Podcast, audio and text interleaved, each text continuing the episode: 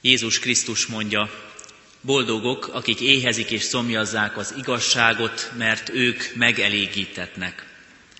Kegyelem nékünk és békesség Istentől, a mi atyánktól, és az ő egyszülött fiától, az Úr Jézus Krisztustól. Amen. Jöjjön a mi további segítségünk is, Istentől, aki mindent teremtett, mindent fenntart és bölcsen igazgat. Amen. Fohászkodjunk, könyörögjünk, szólítsuk meg Urunkat, imádkozzunk. Istenünk, köszönjük neked ennek az estének csendjét, az alkalmat, lehetőséget arra, hogy most ebben a gyülekezeti körben, közösségben rád figyeljünk. Szükségünk van rád, te bölcs tanás, tanácsodra, bátorító üzenetedre, egy eligazító mondatra, gondolatra. Szükségünk van arra, hogy érezzük, hogy a te megbocsátó szereteted ismét magához vonz minket. Szükségünk van arra, hogy itt hagyhassuk, ami minket nyomaszt, terhel, és a te békességedet vigyük magunkkal. Ezért kértünk és kérünk, szólj hozzánk, halljuk a te szódat, üzenetedet. Ezért kértünk és kérünk, ad a te áldásodat együttlétünkre, Isten tiszteletünkre. Amen. Kedves testvérek, hitmélyítő, tanító, Isten tiszteleten lehetünk együtt ismét, a szokásos rendünk szerint.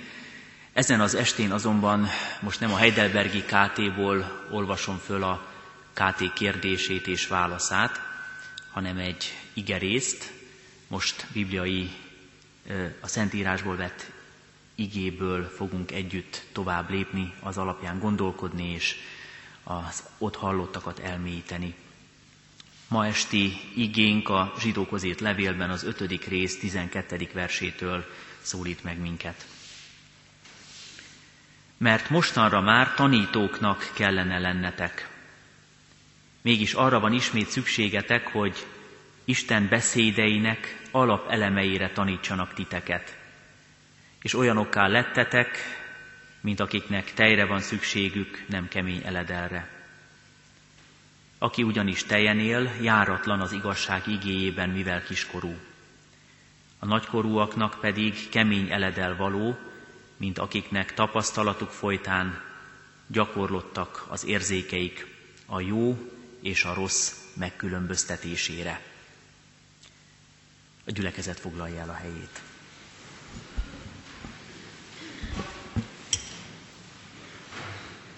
Kedves testvérek, befejeztük a Heidelbergi KT sorozatát, már hosszú ideje a Heidelbergi KT kérdéseit, válaszait gondoltuk át a hitmétő tanító istentiszteleteken, és az elmúlt héten a végére értünk. Új sorozatot kezdünk majd. Nem ezen a vasárnapon, hanem a következő héttől kezdődőleg. A mai estén arról lesz szó, hogy miért jó tanulni, hogy a hitmélyítő tanító Isten tiszteletek is miért olyan fontosak, miért lehetnek fontosak a hívő keresztény ember számára, a Kecskeméti Református Egyházközség tagjainak számára. Erről fogunk most beszélgetni, és ezt fogjuk átgondolni. Ha csak úgy tenném fel a kérdést, hogy miért jó tanulni, akkor sokféle választ hallatnánk vissza. És ha egy kicsit közelebb ülnénk egymáshoz, akkor talán lenne is mód arra, hogy mindenki elmondja, megfogalmazza, hogy szerinte miért fontos, miért jó. Talán lehet, hogy korcsoportok szerint is meg lehetne különböztetni az érvek súlyosságát, fontosságát, sokféleségét. Látom, vannak a fiatalabb generációból is köztünk, lehet, hogy nem is mindenki mondaná azt, hogy fontos vagy jó tanulni. Sokan talán azt mondanák, hogy hát ha már érveket kell felhozni a tanulás mellett, akkor azért kell tanulni, mert akkor jó jegyet lehet kapni, vagy akkor nem bukunk meg. És talán sokan azt tennék még hozzá, hogy aki tanul, az okosabb lesz, az többet fog tudni a világról, kevésbé lehet majd megtéveszteni, megvezetni, és sorolhatnánk tovább, sokféle érvünk lehet. Ezeket gondoljuk most át egy kicsit.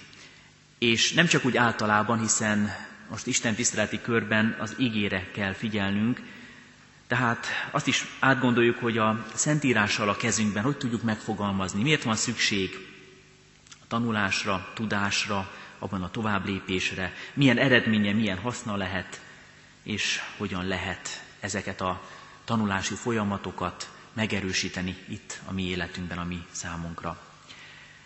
Nagyon jó a választott igerész ebből a szempontból, mert szépen, pontosan, frappánsan, az életből vett hasonlattal mondja el, hogy szükséges a tanulás.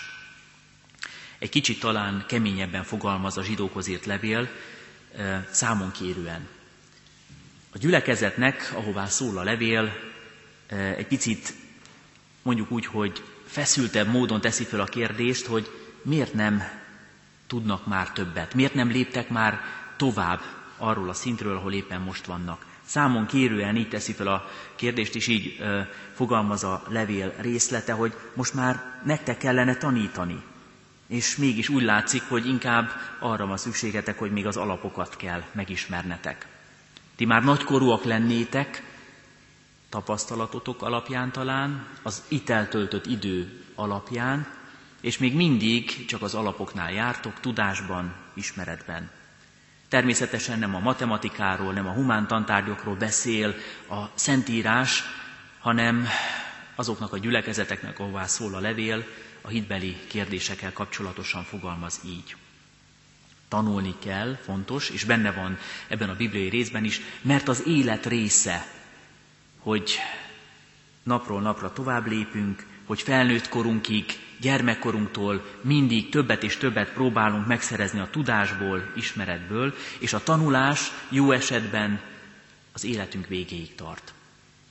Talán sokan hallották, olvasták a beszámolókat Kecskeméten is, Kecskeméten bevezették a nyugdíjasok egyetemét, ami elég nagy népszerűségnek örvend. Sokan már akkor, amikor pihenhetnének, és úgymond munkába sem kell menniük, nyugdíj mellett élvezhetnék az életet, még mindig azt választják, hogy valamilyen formában, valamilyen módon gyarapítsák, gazdagítsák a tudásukat. Tanulni egészen kiskorától tanul az ember, már az újszülötteket, a csecsemőket is tanítgatják a szülők, Először családi körben, aztán jön az óvoda, iskola, szakmát tanul, továbbképzésekre járnia, és szinte folyamatosan mindig adódnak az alkalmak és lehetőségek, hogy valamilyen formában többet és többet tudjanak arról a területről, ahol dolgoznak, vagy az életnek arról a szegmenséről, részletéről, ami fontos a számukra, vagy akár a nagyvilágról, akár általánosan vett tudásról beszéljünk. A keresztény ember, a keresztény élet része is az, hogy többet és többet kell tudjunk, tanuljunk. Nagyon sok helyen látunk olyan ö, bibliai hősöket, példaképeket, akik folyamatosan azt kérték Istentől, hogy segítse őket tovább lépni a tudásban, az ismeretben, az Istennel kapcsolatos dolgaikban, és azokról a ö, dolgokról is többet akartak tudni, ami önmagukkal kapcsolatos. Idézzük csak a 25. Zsoltárt, akár választhattuk volna most énekszóban mondott fohászként is. Taníts meg a te útjaidra, fogalmaz a Zsoltáros. Vagy a 90. Zsoltárban, taníts minket úgy számlálni napjainkat, hogy bölcs szívhez jussunk. Uralkodó királyok, tanult emberek, és mondjuk úgy emberi dimenzióban kevésbé iskolázat, iskolázott emberek, akik az Istennel kapcsolatba kerültek, fölismerték azt a szükséget, hogy többet és többet kellene tudniuk Isten üzenetéről, Isten dolgairól, Isten terveiről, a múltról, a jelenről, és arról, amiről még tudniuk kell. Erről szól a keresztény ember élete is. Aki nem lép tovább, az megáll, vagy stagnál, az ember tudása, hite, vagy akár vissza is fejlődik. És nekünk, akik értéket kell, hogy képviseljünk a világban, ezt az értéket nem csak magunknak kell megőriznünk, hanem valamilyen szinten gazdagítani, gyarapítani is kell. Szükségünk van arra, hogy a mi készségeinket, képességeinket tovább erősítsük, fejlesszük, és az csak úgy lehet, hogyha mindig valamilyen formában az Istennel való kapcsolatunkban erősödünk, az Istentől szerzett információkat, tudást, az őtőle kapott tanítást a magunk életének részévé tesszük. Amikor a keresztény ember is azt mondja, hogy taníts Uram a te útjaidra, amikor a keresztény ember is megfogalmazza, hogy Uram, segíts, hogy többet tudhassak arról, ami fontos, ami tőled jön, akkor ebben beismeri, hogy nem vagyok még tökéletes. Nagyon sok idézőjelben vett tökéletes ember jár körülöttünk, talán találkoztunk már ilyenekkel, akik saját látások, hitük alapján azt mondják, hogy na, ő nekik már nincs szükségük tanulásra, ők már most a csúcson vannak, de velük nagyon nehéz boldogulni is. És itt lehet megkülönböztetni a minőségbeli kategóriákat. Vannak az okosok, akik tanulnak, és mindig többet és többet szeretnének is tudni, és vannak az okoskodók, akik azt gondolják, hogy már minden, mindaz elég, amit megszereztek az életben. Vannak, akik vágynak a tudásra, bizonyos értelemben annak már birtokolják is részét, de még tovább gazdagodnának, és vannak a tudálékos emberek, akik azt gondolják, hogy náluk már ott van a teljesség tárháza.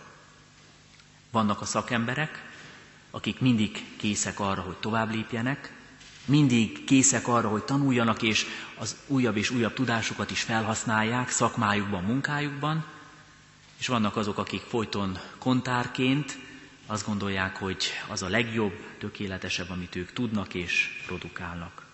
Vannak a taníthatók, a tanulni vágyók, és vannak azok, akik ostobán megrekednek saját maguknál, és mindenkit és mindent elutasítanak, ami még őket tovább gazdagíthatná. Egy kicsit minden keresztény ember példát is vehet Szókratésztől, aki még a, az ókori bölcsek között is egy kiemelkedő alakja volt a, a tudós embereknek. Szókratész, amikor már elég idős is volt, és már nagyon sok követője akadt, nagyon sokan tekintettek föl rá példaképként, egy alkalommal így fogalmazott, amikor megkérdezték, hogy vajon mennyire nagy és mély és bölcs, milyen nagy a tudása, akkor azt mondta, hogy tudom, hogy semmit sem tudok. Szion és Círe, csak annyit tudok, hogy semmit nem tudok. Megértette, meglátta azt, hogy neki azzal a tudással, amilyen van, azzal is a végtelen, ez a tökéletességhez képest, az egyenlő a semmivel.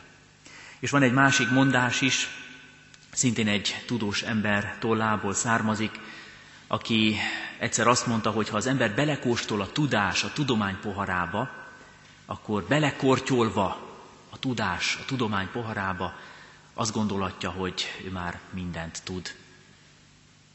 És amikor kiissza ezt a poharat, akkor rá kell, hogy jöjjön, hogy nem tud mindent, és bár lehet, hogy azelőtt elutasította Istent a pohár alján ki, ö, merítve az emberileg lehetségest, mégis ott fogja őt várni Isten, a tökéletes, a, az, aki soha semmiben meg nem ismerhető teljesen.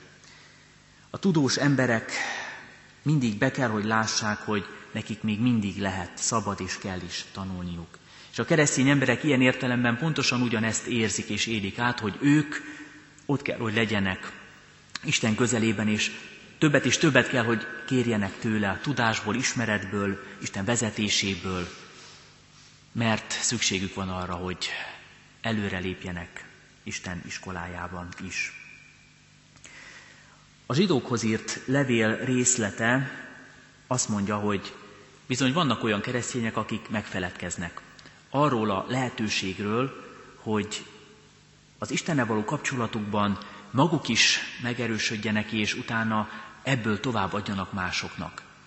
Számon kéri a levél, a Szentírás ilyen értelemben azokat, akik valahol talán már hosszú ideje ott vannak, és nem élnek a lehetőséggel Isten közelében, a gyülekezet közösségében, és nem tudnak másoknak is bizonyságot tenni, nem tudnak másoknak a kérdéseire válaszolni, nem tudnak másokat meghívni és behívni a közösségbe, vagyis még mindig ott tartanak, mint hogyha nekik napról napra, hétről hétre, évről évre szükségük lenne a meghívásra, hogy vegyenek részt és gondolkodjanak együtt Isten dolgairól. Mintha valahogy, valamilyen formában folyton az anyatejet kívánnák. Nagyon jól értem most ezt a hasonlatot én is, mint fiatal szülő. Kislányunk, aki most már lassan tíz hónapos lesz, nagyon nehezen szokott rá, az anyatejről a különböző gyermekételekre. Már egy kicsit aggódtunk is, mert azt mondták, hogy fél éves korától kezdődően jó, hogyha elkezd különböző gyümölcsöket, sűrítményeket fogyasztani, de a kislányunk nem óhajtotta. És talán vicces is volt, tudom, de szoktam korholni őt, hogy ezt nem tartható ez az állapot, mert nem nőhet úgy föl, hogy folyton anyatejet kap. És noha egy kicsit el is csüggettünk, eljött az idő, amikor megkívánta és elfogadta végre azt, amit addig egy pici erősz, erőszakoskodással sem volt hajlandó elfogadni tőlünk. És most már szépen fogyassza az anyatej mellett a tíz hónapos gyermeknek adható ételeket is. És hiszem is, remélem, hogy tovább fog majd lépni, ahogy itt a Szentírás is mondja, keményebb eledel felé, most még nem erőltetem a szalonnát, és nem tukmálom rá a hurkát és kolbász, de eljön az idő, amikor azt is befogadja majd a gyomra, már élhet a keményebb eledellel. Nagyon jó ez a bibliai hasonlat, nagyon szépen megfogalmazza azt, hogy az ember a fejlődésében tovább is kell, hogy lépjen, nem rekedhet meg. Nevetséges is lenne, hogyha az iskoláskorú gyermekek már nem ennének olyan ételt, amit a szervezetüknek be kell fogadnia, és a Szentírás ugyanígy gondolkodik, ugyanezt mondja ki a keresztény ember hitével kapcsolatosan is, meg kell érnünk, és tovább kell lépnünk bizonyos dolgokban, újabb és újabb szintekre. Fontos tehát, mondja Isten igéje, hogy a keresztény ember gazdagítsa, gyarapítsa tudását. Lehetőséggel kell élnünk, és ez a lehetőség az Istentől adott lehetőség, ezt is ki kell használnunk. És a sok-sok érv mellett ott van végül még egy fontos érv, ami egy picit ebben a mai igényben is megfogalmazódik, hogy nagyon-nagyon szükséges, hogy a világban ott legyen, jelen legyen a keresztény ember tudása, ismerete, Istentől kapott értékrendje, ilyen értelemben fogalmazza meg, hogy tanítói szolgálata. Mert minden keresztény ember valahol a maga helyén, a maga kis körében, közösségében tanítóvá is kell, hogy legyen. A szülők otthon a gyermekeik számára, a munkatársak, jó értelemben a munkatársak számára, szomszédoknál, baráti körben, a keresztény ember, amikor megnyilvánul, nem csak az életével, de a tanításaival is kell, hogy szolgáljon. Azt hiszi Szent Ferenc egy alkalommal, amikor ment az utcán, és gyűjtötte az adományokat a rászorulók számára, akkor megkapta a kérdést egy novíciustól, egy új tanítványától, hogy hogy lehet az, hogy soha nem hallja Ferencet prédikálni. És azt hiszi, Szent Ferenc azt mondta, hogy hiszen most is azt tesszük. Azzal, ahogy élünk, prédikálunk.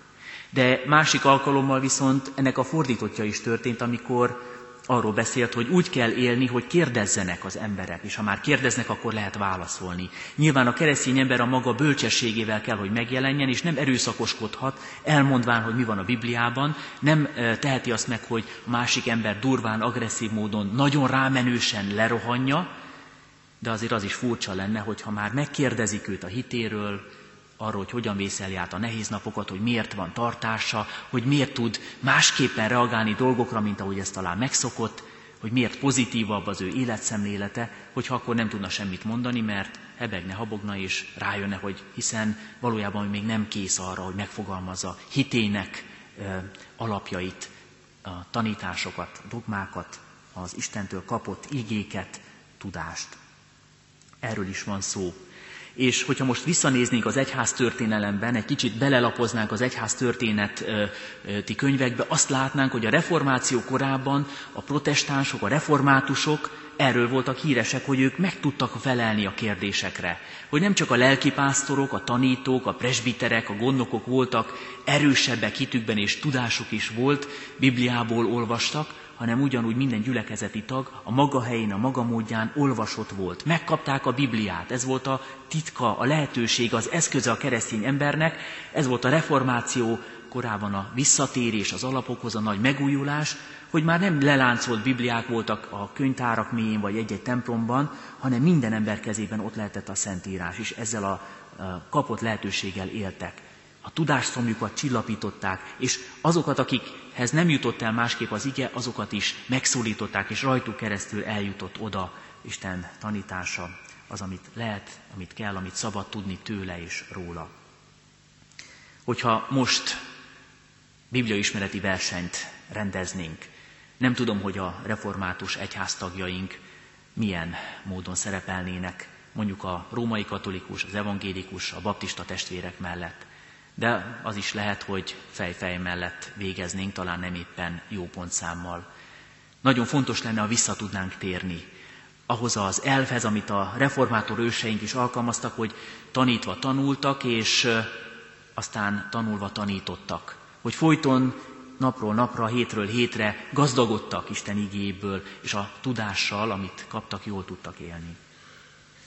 Már át is léptünk abba a kategóriába, a második kérdéskörbe, hogy hogyan lehet, hogyan szabad ö, tanulnunk. Hát az egyik válasz erre a kérdésre, a hogyan kérdésére, akár úgy is mondhatnánk frappánsan, hogy így. Itt az Isten tiszteleten, itt és most, itt és most is, minden alkalommal, amikor valamilyen formában rálátunk Isten üzenetére, és abból kapunk valamit, ami nekünk új. Vagy ami talán nem is új, de megerősíti a már megszerzett tudásunkat. Isten ígéjét olvasni kell otthon, amikor módunk, lehetőségünk van rá. Külön időt lehet és szabad elkészíteni arra, hogy odafigyelve Isten ígére gyarapítsuk tudásunkat. Aztán ott vannak az alkalmak, a lehetőségek akkor, amikor egy bibliórára el tudunk jutni, és a biblióra közösségében már akár kérdezhetünk is, és akár egymástól is tanulhatunk. Ott van a lehetőség arra, hogy ha valakinek megadatik, akkor könyvtárba menjen, és kölcsönzött jó, tiszta, a Biblia tanításán megálló keresztény irodalmat vigyen haza és olvassa. Nagyon sok ilyen gyülekezeti tagunk van, aki a református egyházközség könyvtárába jár, vagy éppen más helyről, könyvesboltból szerez be irodalmat, és otthon azt olvassa, akár utána másnak kölcsön adja, vagy cserél. Nagyon jó, hogyha úgy vagyunk jelen minden helyen, tévé előtt, rádió előtt, Isten tiszteleten, hogy a maximumot hozzuk ki magunkból. Vannak olyanok, akik beülnek a megszokott módon talán az Isten tiszteletre is, vagy a bibliórára, vagy valahol, ahol keresztény közegben vannak, de csukott fülekkel ülnek ott. Mert fásultan, monoton, megszokott módon nem okvetlenül kíváncsiak arra, ami elhangzik, és így a rutinban, abban a fásultságban, monotonitásban nem is hallják meg mindazt, ami éppen őket is megszólíthatná. Egy lelkész mesélt egyszer, hogy szomorúan, hogy a gyülekezetében látja, hogy vasárnapról vasárnapra, hogy bóbiskolnak az egyháztagok, és nem azért, mert éjszakai műszak után ültek be és fáradtak lennének, és akkor különböző módszereket próbált ki, illusztrációkat vitt föl, megpróbált izgalmasabb példákat hozni, aztán még azt is kipróbálta, hogy olyan mondatokat kezdett el, aminek az első szavai kezdődtek, hogy ám bár, ám de, mert ugye az ámerre kapják föl legtöbben a fejüket, és akkor így időnként plusz impulzust adott a gyülekezetnek. Hiába kísérletezés, hogyha nincs nyitott szív, nyitott fül, akkor arra a legintenzívebb tanítás, legokosabb prédikáció, legjobban megírt könyv, semmi sem elég, hogy megszólítsa a tanítványt.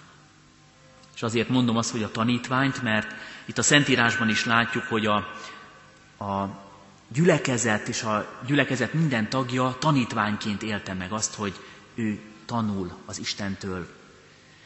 Jézus Krisztus körül nagyon sokan voltak. A legszűkebb 12 tanítvány, és voltak sokkal többen is, akik hallgatták, követték őt, de nem mindenki merített abból a bölcsességből, ami Jézusnál volt. Nem mindenki képviselte Jézus igazságát később.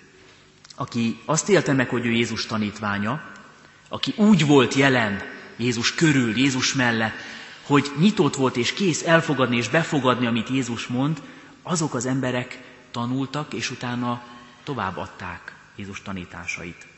Luther Márton reformátorunk fogalmazott így, latinul mondta non imitáció, facit nos filios, nem az utánzás tesz minket fiakká, hanem folytatta tovább teológiai mondatot, hanem akik az Isten fiaivá lettek, azok készek és képesek Jézus követésére. Nagyon fontos tehát az a sorrend, hogy megéljük és átéljük a megtérés, megújulás titkát, örömét, ajándékát, kegyelmi állapotát, mert aki megtért, aki az Isten fiúságban él, az fogja tudni követni Jézust. A megtérés és megújulás által érthetjük azt is, amit így ír a Szentírás, hogy legyen bennetek az az indulat, ami Krisztus Jézusban is megvolt. Mert amikor mi Krisztushoz hasonlóak leszünk, formálódunk az ő tanítása alapján, akkor az már egy belső változásnak a következménye. Akkor már elköteleztük magunkat, és akkor már könnyebb is lesz megérteni, meghallani, amit ő mond nekünk. Kérjük Isten szent lelkét, hogy segítsen minket abban is, hogy amikor már készek és készségesek vagyunk arra, hogy tanuljunk, akkor jól értsük azt, amit mond nekünk a mi Urunk. Hogy jól tudjuk alkalmazni később azt, amit már megértettünk. A Szentlélek adja meg a megértésen túl az elmélyülés alkalmát, lehetőségét, ajándékát, mondhatjuk úgy is, hogy a gyümölcs termésnek a Szentlélek a, a mozgatója. A ma estén egy kicsit beleláttunk abba, hogy szükséges és fontos, hogy az Istenre úgy figyeljünk, hogy ez a figyelem, ez a tanítvány, tanítói figyelem legyen, vagyis a tanítónkra, mi urunkra, mesterünkre úgy tekintünk, mint akire szükségünk van mindig, minden nap, minden időben. Azért, hogy ha már visszatérünk az első gondolatkörhöz, hogy meg ne bukjunk az életiskolájában.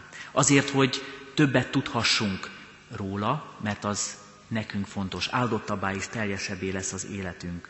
Azért, hogy a Szentlélek által világosság gyújjon bennünk, amikor egy-egy fontos szituációban, döntéshelyzetben nem tudjuk, hogy mi lenne a helyes válasz, és már a megszerzett tudás és ismeret a Szentlélek munkája által választ ad a fontos kérdésekben.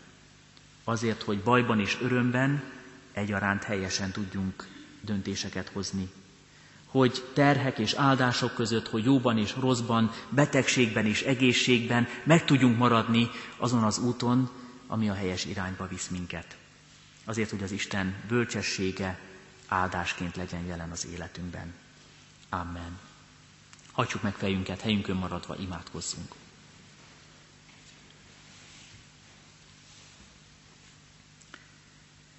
Urunk Istenünk, arra kértünk téged, ma esti alkalommal is, hogy taníts minket imádkozni, kérjük, hogy valóban az élet minden dolgában a Te szent lelked áldását, gazdagító munkáját érezhessük, jelenlétét a mi életünkben.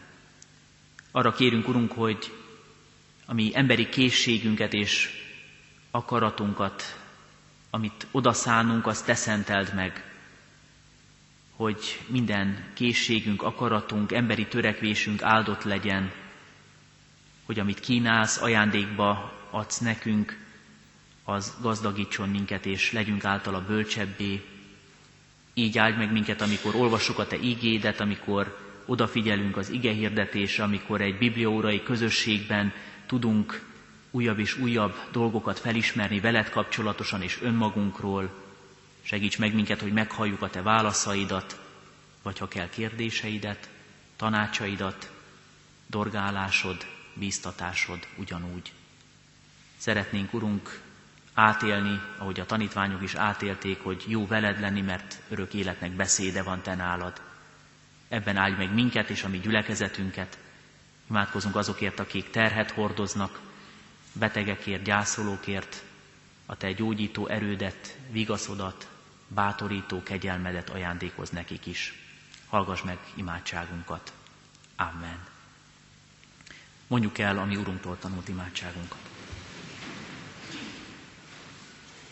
Mi, Atyánk, aki a mennyekben vagy, szenteltessék meg a Te neved, jöjjön el a Te országod, legyen meg a Te akaratod, amint a mennyben, úgy a földön is. Mindennapi kenyerünket add meg nékünk ma, és bocsásd meg védkeinket, miképpen mi is megbocsátunk az ellenünk védkezőknek, és ne vigy minket kísértésbe, de szabadíts meg a gonosztól, mert Téd az ország, a hatalom és a dicsőség mind örökké. Amen. Kérjük és fogadjuk Urunk áldását. Az atyának szeretete, a fiúnak kegyelme, a Szentlélek közössége legyen és maradjon velünk. Amen.